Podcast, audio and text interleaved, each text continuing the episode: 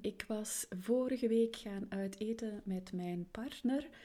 En na die avond kwamen we tot het besef dat we niet over de exen gepraat hadden.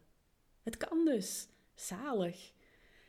Dit schreef een ouder uh, die deelneemt aan de cursus Parallel Ouderschap mij vorige week. En het sluit aan bij een thema waar ik ook op Instagram wat reacties op kreeg. Ouders die zeiden van ja, wij willen tips over hoe je gesprekken kan doen met anderen.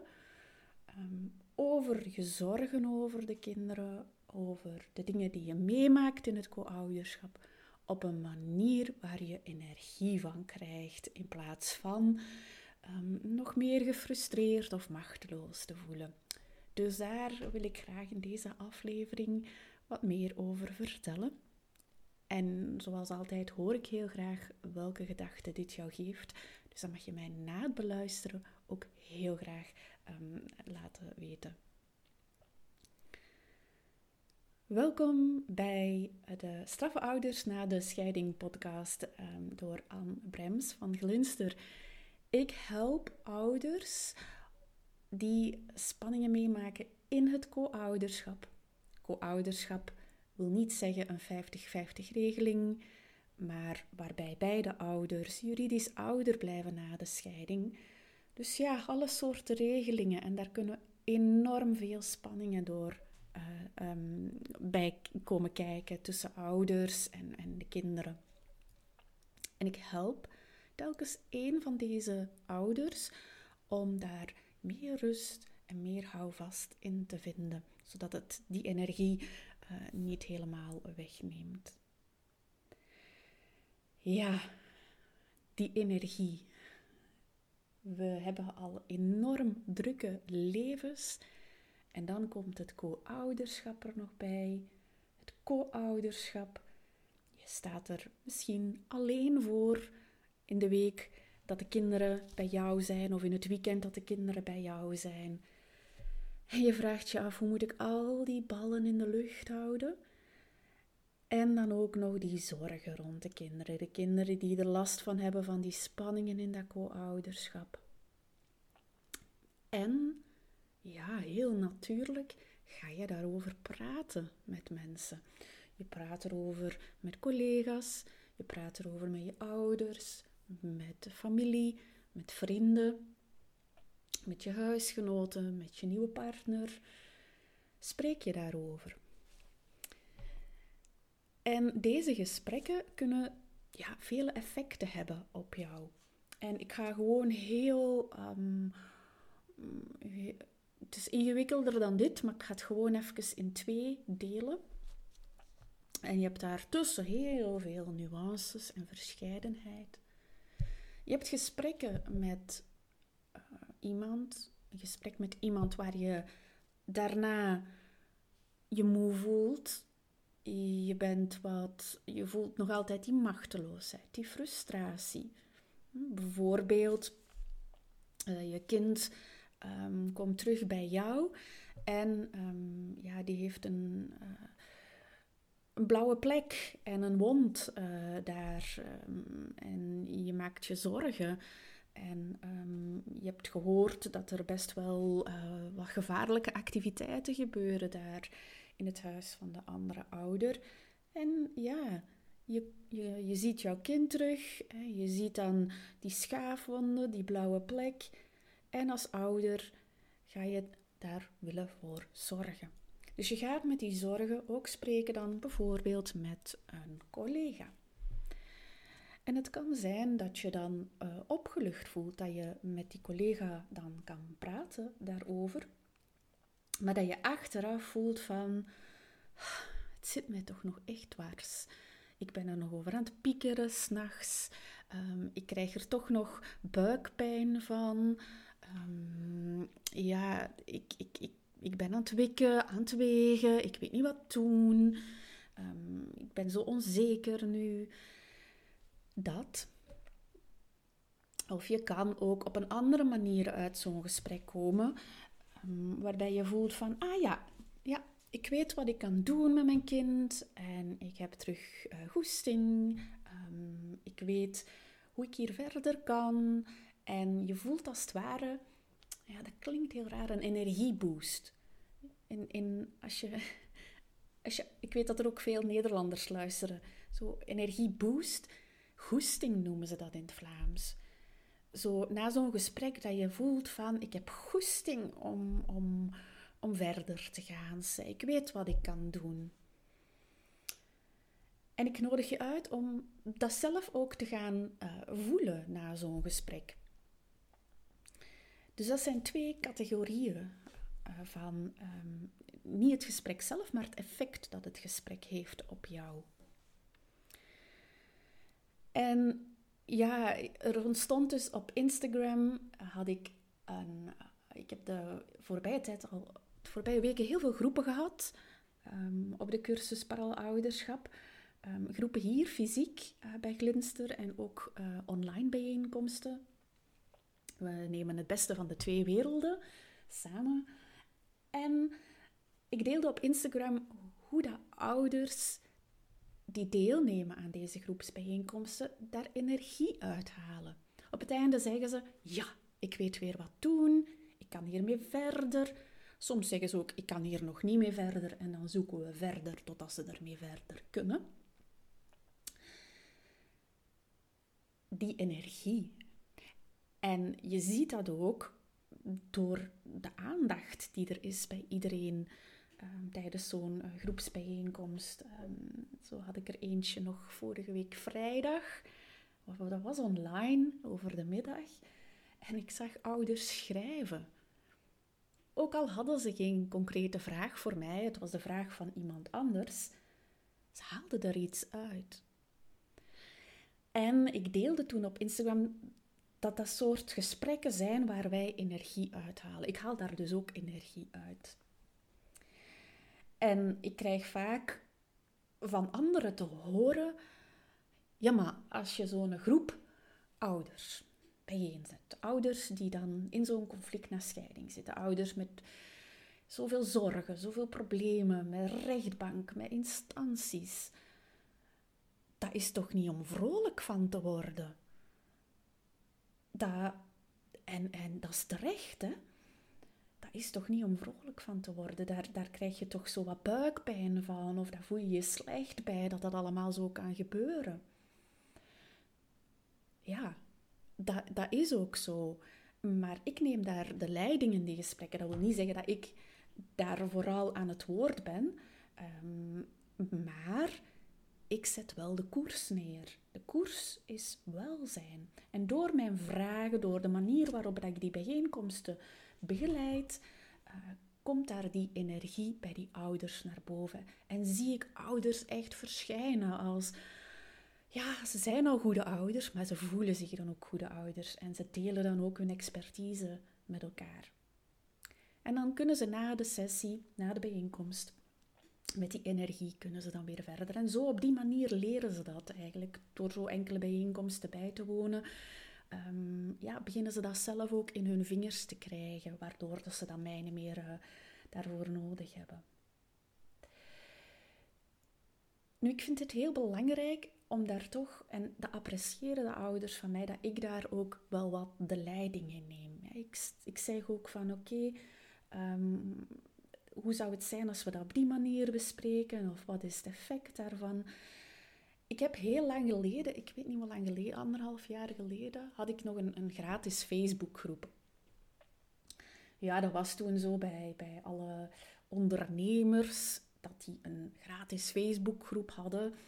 Ehm, om uh, mensen die in uh, jouw um, vakgebied, uh, in jouw expertise, die daarin passen, om die bijeen te brengen, om een community te bouwen met als doel om de verhalen te horen, om, om te luisteren, om te kijken van op welke manier kan ik jou daarin ondersteunen.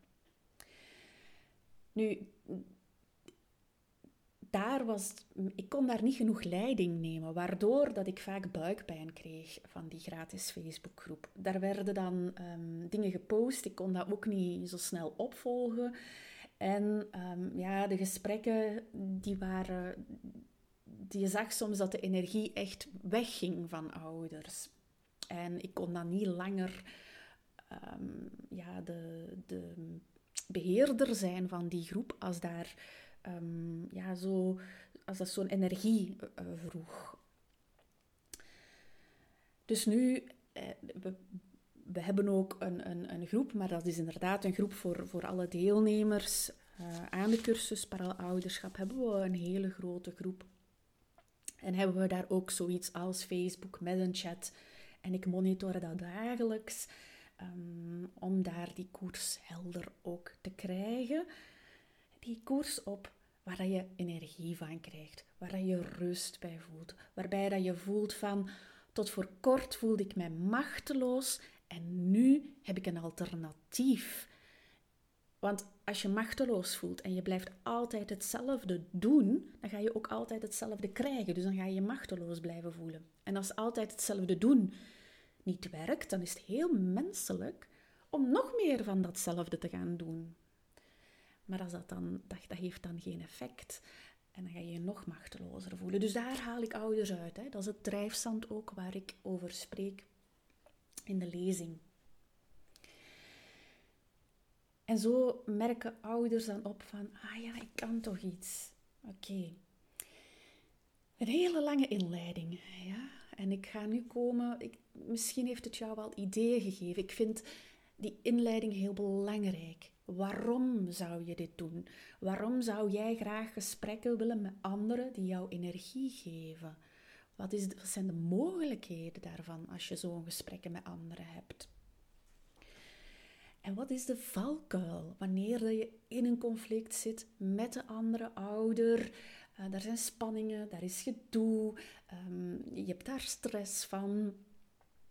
Wat zijn dan de mogelijkheden om ander soort gesprekken te hebben?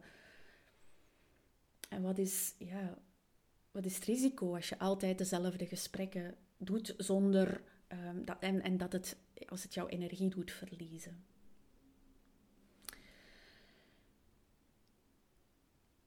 Een aantal um, ideeën. Dus als je beslist hebt, oké, ik, wil, ik wil gesprekken met anderen of met die persoon en ik wil dat die mij meer energie geven, is om heel goed te weten, ja, wat geeft jou energie? Stel dat je een gesprek hebt, bijvoorbeeld met uh, iemand uit jouw familie. En je voelt na dat gesprek, oh, ja, heb je buikpijn, je bent aan het piekeren na dat gesprek, je bent er nog over bezig. Ja, dan heeft dat gesprek een lastig effect op jou. Je kan over dat lastig gesprek spreken met uh, die persoon uit jouw familie. Je kan zeggen van kijk, we hebben daarover gesproken en ik, dat, dat was eigenlijk, je bedoelt dat goed en je bent mee aan het zoeken, echt waar. Um, ik vind het echt fantastisch hoe dat je blijft luisteren, maar ik voel mij achteraf, ben ik nog aan het piekeren. Dus de manier waarop dat wij spreken met elkaar, ik, het helpt mij niet. Kunnen we misschien iets anders, op een andere manier daarover spreken? Of, of, of niet over spreken? Of, of minder over spreken? Oké. Ik zeg dat niet dat je dat moet doen. Dit zijn allemaal ideeën. Ideeën ook die ouders de voorbije jaren ook al hebben uitgeprobeerd. Um, Oké, stel je, ehm, je hebt een gesprek met jouw collega over de problemen in het co-ouderschap. En je praat over jouw ex-partner. En je verliest jezelf in jouw kwaadheid. Um, je zegt gemene dingen. En dan achteraf, op het einde van het gesprek, zeg je: Ja, maar ik zei dit niet aan mijn kind. Een best wel confronterende vraag, maar een vraag, als je er klaar voor bent, kan die echt helpen hoe zou het zijn voor jouw kind als hij dat zou gehoord hebben? Ja, zeg je dan, maar mijn kind is er niet bij, ik, ik, ik, ik belast hem daar niet mee. Nee, maar kinderen hebben voelsprietjes. Dus ook de gesprekken die jij hebt met de mensen rondom jou hebben invloed op de kinderen. Kinderen voelen dat aan. Die zien dat aan jou of aan de mensen. Dat kan in een blik zitten, dat kan in een uh, houding zijn, dat kan in, in de ogen zijn, dat kan in, in het gezicht kan dat gezien worden. Dus, het is bijna onmogelijk om dat niet te laten zien, um, wanneer dat er dan over de andere ouderen gesproken wordt in het bijzijn van de kinderen. Dus dat is ook wel een helpende. Um, wat is er nog helpend? Is om ja, die muur op te zetten. Samen met de mensen waar je spreekt. Net zoals bijvoorbeeld in, in de intro heb ik gezegd van deze ouder die dan met uh, de partner was gaan uiteten. En die dan merkt achteraf van wow, we hebben niet over ex-partners gepraat. Maar hoe zalig is dat? Ja, dat heeft een heel fijn effect, omdat je de muur opzet. En in het begin vraagt dat oefening en training, maar deze ouder die heeft al wel wat geoefend. En die, dat is precies dan ineens gebeurd zonder dat ze het beseft. Hè. Dat, dat, gebeurt ook met leerprocessen. Hè. Ineens zo, oh, oh ja, ik heb het gedaan. Ah ja, ik kan het. Dat, dat is vaak ook ja, in heel kleine dingen dat je dat opmerkt. Dus die muur opzetten, ook in de gesprekken met anderen. En dan kan je het zeker nog over de andere ouder hebben, maar dat gebeurt niet vanuit ex-partnergevoelens, niet vanuit frustratie, um, verdriet of zelfs neutraal voelen daartegenover. Want ik geloof dat dat niet echt mogelijk is, maar ehm, ja, om dat ook te doen in de gesprekken met de anderen. Nu, ik heb wat gedachten gedeeld. Ik hoor je denken, sommigen zullen misschien denken, ja maar ja, wat moet ik dan met die frustratie doen? Ik krop dat dan gewoon op. Als ik daar niet over kan praten met anderen, dan krop ik het gewoon op. Dat is een hele interessante. Ja? Um, omdat ik zie ouders die ik begeleid en die radicaal die anderen wegnemen en meer rust, meer welzijn, meer energie ervaren. Ik zie dat niet alsof dat die frustratie opkroppen, want ze hebben, ze krijgen van mij een alternatief. Ze kunnen erover spreken, over hun zorgen over de kinderen, op een andere manier, op een manier die meer rust geeft en meer welzijn. En dat wil niet zeggen dat deze ouders bij de pakken blijven liggen. Integendeel, ik zie deze ouders zelfs meer verschijnen als ouder daardoor. Dat is heel bizar. En ja, die frustratie, ja, die opgekropt zit. Goh, dat kan zijn, hè, dat je dan voelt, maar de ouders waar ik mee samenwerk, we, zijn, we praten daar niet over. En soms vraagt dan wel een ouder van, ah, moet ik misschien um, daar een, een traumatherapie voor volgen voor die lastige effecten op mij? Of um, kan ik een lichaamsgerichte therapie gaan volgen of een paar sessies? Dus het kan echt wel zijn hè, dat die frustratie uh, zo diep zit. Maar die diepte gaan we bij Glinster niet aan. We nemen gewoon een andere weg. Hop, hop, en we zijn erdoor. Ja. En dan worden frustraties worden worden. Je gaat oplossingen vinden voor jouw problemen op een manier dat het jou geen frustratie geeft. Dus dat is de alternatief. En dat kan je pas als je dat alternatief goed ziet, goed doorhebt, als je daar echt de keuze voor maakt en als je dat ook gaat leren om dat te doen. Dat vraagt wel wat oefening. Als je de lezing hebt bijgewoond, dan weet je dat het drijfzand trekt en duwt en heeft je mee zonder dat je het beseft. Hè, de vraagt oefening om dat drijfstand goed te leren kennen en om iets anders te gaan doen. Voilà. Ik kan hier nog uren over praten. Ik heb enkele gedachten gedeeld. En ik ben benieuwd welke gedachten dit jou geeft. Die mag je aan mij laten horen op info.glinster.co of via de contactpagina op mijn website glinster.co.